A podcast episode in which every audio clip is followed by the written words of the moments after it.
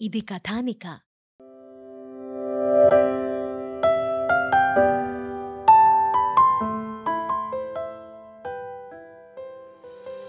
శాంతి బృందం సభ్యులందరితో రామరాజు గారు ఇలా అంటారు.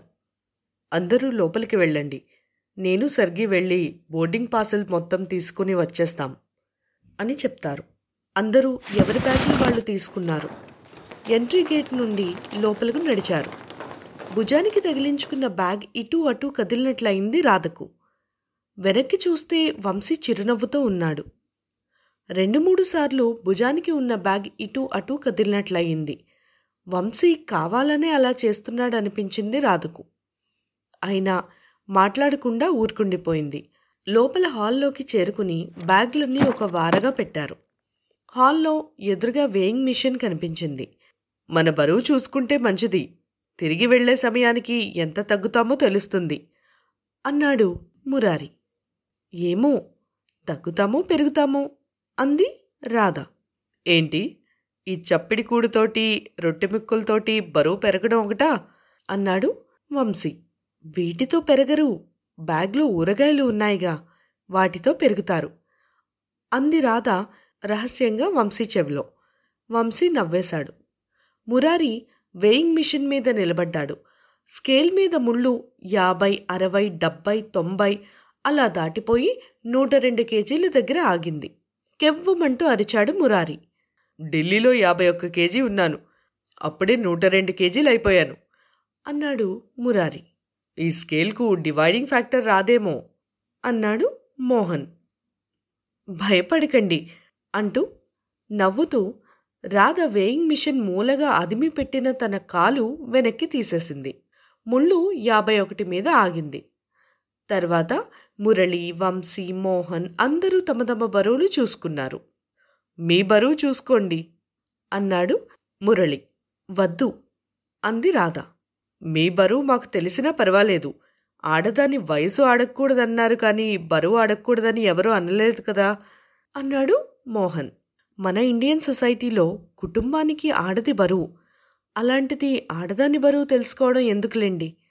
అంది రాధ. ఈ దేశంలో ఆడవాళ్ళు మరీ బరువు ఉన్నారు చూడ్డానికి. అయితే కమ్యూనిస్ట్ దేశంలో కట్నకానుకలు ప్రసక్తి లేదు. కనుక వాళ్ళు కూడా మగవారితో సమానంగా కష్టించి పనిచేసి అర్జిస్తారు వారు ఎవరికీ బరువు కాదు. అన్నాడు మురళి. అఫ్కోర్స్ వారు ఎవరికీ బరువు కాదు. కానీ వాళ్ళ భర్తలు వాళ్ళకి బరువే అంటూ వంశీ రాధవంక చూస్తూ అన్నాడు. రష్యన్ స్త్రీలకు వాళ్ళ భర్తలు బరువే. ఎందుకంటే వాళ్ళసలు ఇంటి విషయాల గురించి పట్టించుకోరట. ఇంటి పనుల్లో ఏమాత్రం సహాయం చేయరట అన్నాడు వంశీ. పాపం మీకెవరు చెప్పారో? రష్యన్ అమ్మాయి చెప్పిందా? వ్యంగ్యంగా అడిగింది రాధ. రష్యాలో చదువుకున్న మా స్నేహితులు చెప్పారు అని చెప్పాడు వంశీ. ఏవో కబుర్లలో పెట్టి బరువు చూసుకోలేదు మీరు అన్నాడు మురళి. రాధగారి బరువు నాకు తెలుసు అన్నాడు వంశీ. ఎంత? మురారి ఆతృతగా అడిగాడు. రాధ కోపంగా వంశీ వంక చూసింది. ఏడు మల్లెపూలు బరువు కాశీ మజిలీ కథలలో చెప్పినట్లు అంటూ రాధ ఆగ్రహం చూసి వంశీ సర్దుకున్నాడు. ఇంకా నయం పద్నాలుగు పుట్టగొడుగులు బరువు అనలేదు అది ఆనందం అన్నాడు మురారి. నీకెప్పుడూ తిండి గొడవే పుట్టగొడుగులు మష్రూమ్స్ అనుకుంటూ మురళి ఎగతాళి చేశాడు. అదేం తిండిరా భగవంతుడా? మురారి చేతులెత్తేశాడు. మనం కమ్యూనిస్టు దేశంలో ఉన్నాం భగవంతుని సంగతి ఎత్తకండి అంది రాధ. అంతలో సర్గి బోర్డింగ్ పాసులు తెచ్చి అందరికీ ఇచ్చాడు. విమానం మధ్య భాగంలో కిటికీ ప్రక్క సీట్లో కూర్చుంది రాధ. భుజానికి ఉన్న బ్యాగ్ తీసి కాళ్ళ దగ్గర పెట్టింది. మీకు అభ్యంతరం లేకపోతే మీ పక్క సీట్లో కూర్చుంటాను అన్నాడు మోహన్. ఇది రష్యన్ ప్రభుత్వం వారి విమానం. మధ్యలో నా ఇష్ట ఇష్టాలతో పనేముంది? అంది రాధ. అయితే మీకిష్టం లేదనమాట. లేచిపోతానులేండి అన్నాడు. టేక్ ఇట్ ఈజీ అని నవ్వుతూ అతడి కుడిచేయి పట్టుకుని లాగి సీట్లో కూర్చోపెట్టింది రాధ. మోహన్ ఒక్క క్షణం ఆమె కళ్ళల్లోకి చూశాడు. తన తప్పిదం గుర్తించిన రాధ అతడి చెయ్యి వదిలేసింది. కూర్చోండి అంది. థ్యాంక్ యూ అంటూ సర్దుకుని కూర్చున్నాడు మోహన్. మోహన్ పక్క సీట్లో మురళి వచ్చి కూర్చున్నాడు. గబగబా లోపలికి వచ్చిన వంశీ రాధ పక్కనున్న రెండు సీట్లు నిండిపోవడంతో కాస్త నిరుత్సాహపడ్డాడు. చాలా అన్యాయం. ముందుగా వచ్చి నాకు సీటు ఉంచలేదు అంటూ రాధతో తన బాధను వ్యక్తం చేశాడు. సీటు ఉంచకపోవడం ఏమిటి? వెనక వరుస అంతా ఖాళీయే మీకోసమే ఉంచాను అంది రాధ చిరునవ్వుతో.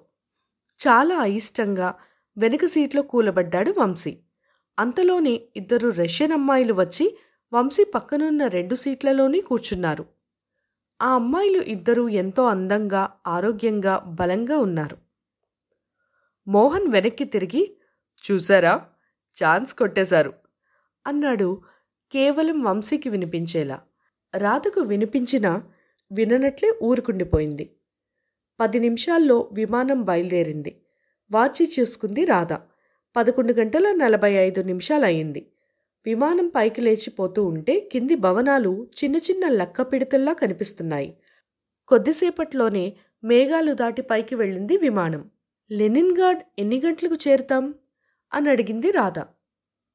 మురళీగారే చెప్పాలి అన్నాడు మోహన్. సుమారు ఒంటిగంటం పావుకి చేరుతాం. అక్కడి కాలమానం ప్రకారం. అన్నాడు మురళి. అంటే గంటన్నర ప్రయాణమా? కాదు నాలుగు గంటల నలభై నిమిషాల ప్రయాణం. మనం రేఖాంశాల దృశ్య చూస్తే తూర్పు నుండి పడమరకు ప్రయాణిస్తున్నాం. అంటే సూర్యునితో పాటు. కాబట్టి టైం కలిసి వస్తుంది. అంటే ట్రావెలింగ్ విత్ ది టైం అన్నమాట. అని అన్నాడు మురళి. రాధ అర్థమైనట్లు తలూపింది రెండు నిమిషాల పాటు కిటికీ అద్దంలో నుంచి బయటికి చూస్తూ బయట మేఘాలు ఎంత బాగున్నాయో చూడండి అని అంది. మన సినిమాల్లో హీరో హీరోయిన్లు డ్రీమ్ సీక్వెన్స్ వాతావరణంలో ఉంది. ఇప్పుడు నా మనసులో ఒక వింత కోరిక మొదలవుతోంది అన్నాడు మోహన్ మెల్లగా. ఏంటది? అని అడిగింది రాధ. విమానం తలుపు తెరుచుకుని అలా బయటికి వెళ్ళి కాసేపు మబ్బుల్లో విహరించాలనుంది. ఇంకేం? వెళ్ళిరండి అనంది రాధ. ఒంటరిగా వెళ్తే ఎలా? జంటగా వెళ్ళాలి. అని అన్నాడు మోహన్. అదిగో వెనక సీట్లో వంశీగారి పక్కన కూర్చున్న రష్యన్ అమ్మాయిల్ని అడగండి. వస్తారేమో? అంది రాధ. ఇలాంటి సమయంలో చెకోడీలు ఉంటే ఎంత బాగుంటుందో? హాయిగా కరకరలాడుతూ నమలొచ్చు. కాలక్షేపం కూడా అన్నాడు మురళి. రాధ కాళ్ళ దగ్గర ఉన్న తన బ్యాగ్ మురళికి అందిస్తూ బ్యాగ్లో పొట్లంలో చెకోడీలున్నాయి. తినండి అని అంది. హుర్రే! చెప్పరే మరి. అందుకే కాళ్ళ దగ్గర పెట్టుకున్నారు బ్యాగ్ను అంటూ మోహన్ మీదుగా బ్యాగ్ అందిపుచ్చుకుని బ్యాగ్ను తెరవబోయాడు మురళి. అందులో ఏదో కదిలినట్లయింది. కానీ అంతగా పట్టించుకోలేదు. ఇక వెనక సీట్లో కూర్చున్న వంశీ వెనక్కు వాలి కళ్ళు మూసుకున్నాడు. రాధ అందం చలాకీతనం అతడిని కలవరపెడుతోంది. ఆమె కలుపుగోలుతనం మాట తీరు హావభావాలు ఆమె సమీపాన్ని నిరంతరం కోరుకునేలా చేస్తుంది. తాను ఇంతవరకు అనేక మంది స్త్రీలను చూశాడు. కాని రాధలాంటి అందగత్తెను ఆకర్షణీయమైన యువతని చూడలేదు. ఆమె అందమంతా ముఖంలో లేదు. కాని చలాకీగా తిప్పే కనుపాపల కదలికల్లోనూ మాటిమాటికి ఎగిసిపడే ముక్కుపుటాల కదలికల్లోనూ ఏవో దూర తీరాలకు తీసుకుపోయే ఆమె చిరునవ్వు మత్తులోనూ ఉన్నాయనుకున్నాడు వంశీ. ఊహల్లోనే తమ్మకంతో రాధ పెదాలపై బలంగా ముద్దు పెట్టుకున్నాడు. తాను దూరంగా జరగపోతే ఆర్తి నిండిన కళ్ళతో తనవంక చూస్తూ తడి పెదాలను మరొక్కసారి చూపుడు వేళ్ళతో రాసుకుంటూ ఇంకా కావాలన్నట్లు భావ ప్రకటన చేసింది. మరోమారు రాధను దగ్గరగా తీసుకుని బలంగా ముద్దు పెట్టుకున్నాడు వంశీ. ఈ క్షణం ఇలా శాశ్వతమైపోతే ఎంత బాగుండు? అనిపించింది వంశీకి.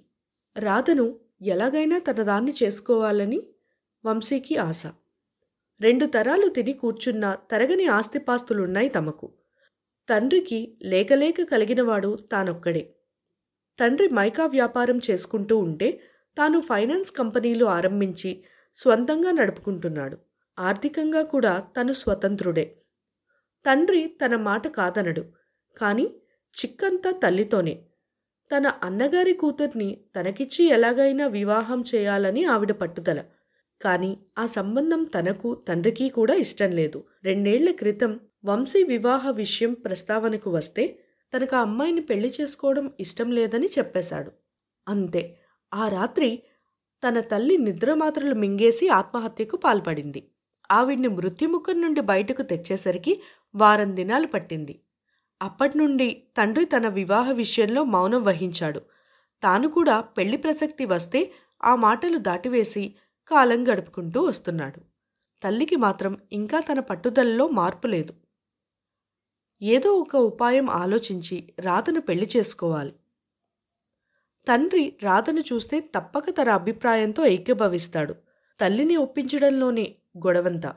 ఏది ఏమైనా భారతదేశం చేరుకునేలోగా తన మనసులో మాట చెప్పి రాధ అంగీకారం తీసుకోవాలనుకున్నాడు వంశీ. పక్కన అందమైన రష్యన్ అమ్మాయిల్ని కూర్చోబెట్టుకుని ఏమిటా నిద్ర స్వామి? మురారి పిలుపుతో కళ్ళు తెరిచాడు వంశీ. అబ్బే నిద్ర కాదు. మరేమిటి? తపస్సు చేస్తున్నారా? మీ పక్క వాళ్ళ కోసం? అని అడిగాడు మురారి. అఫ్కోర్స్ కానీ వాళ్ళ కోసం కాదు అని చెప్పాడు వంశీ. మరెవరి కోసం? నేను కోరుకునే అమ్మాయి కోసం. ఎవరో ఆ అదృష్టవంతురాలు. ఇప్పుడే చెప్పేస్తే ఎలా? ఇండియా వెళ్ళిన తర్వాత నాలుగైదు నెలల్లో పెళ్ళి కార్డు పంపిస్తాను అన్నాడు వంశీ నవ్వుతూ. మురారి ఎదురు వరుస దగ్గరకు కదిలి వెళ్ళి వంశీ గారు నాలుగైదు నెలల్లో మనకి పెళ్ళి శుభలేఖ పంచబోతున్నారు. అడ్వాన్స్ కంగ్రాట్స్ చెప్పాలి అంటూ మురళి చేతిలోని బ్యాగ్ వంక చూసి ఆ బ్యాగ్ ఎవరిది? అంటూ అడిగాడు. రాధగారి బ్యాగ్. ఇందులో చెకోడీలు ఉన్నాయి అందుకని అని చెప్పబోతుంటే అదిగో వెనకాల చూడు ట్రాలీ వస్తోంది. ఇండియన్ స్పెషల్స్ తీసుకొస్తున్నారు. అనవసరంగా చెకోడీలు ఇప్పుడు ఖాళీ చేయకు. మళ్ళీ నాలుగు రోజుల తర్వాత నాలుగు పీకితే తినడానికి ఏమీ ఉండవు. అంటూ బలవంతంగా మురళీ చేతిలోని సంచిని లాక్కున్నాడు మురారి. సంచిలో ఏదో ఇటు అటు కదిలినట్లయింది మురళీకి. లోపల ఏదో కదులుతున్నట్లుంది చూడు అని చెప్పాడు. మురారి యథాలాపంగా అతడి మాటలు కొట్టివేస్తూ చెకోడీలకు కాళ్ళు వచ్చాయి. అంటూ బ్యాగ్ను రెండు చేతులతో ఎత్తి పైనున్న లగేజ్ క్యారియర్ ట్రేలో పెట్టేశాడు. పాపం అతని నోటి దగ్గర తిండి పాడు చేశారు. ఆయన్ను తీసుకునివ్వండి అంది రాధ. అంతలోనే ట్రాలీ తోసుకుంటూ వచ్చింది ఎయిర్ హోస్టెస్. ఇక తర్వాత వీరి ప్రయాణం ఎలా జరిగిందో తెలుసుకోవాలనుకుంటే నెక్స్ట్ ఎపిసోడ్ వినండి. ప్రతి శుక్రవారం మీ ఫేవరెట్ పోడ్కాస్ట్ యాప్స్లో రిలీజ్ అవుతుంది.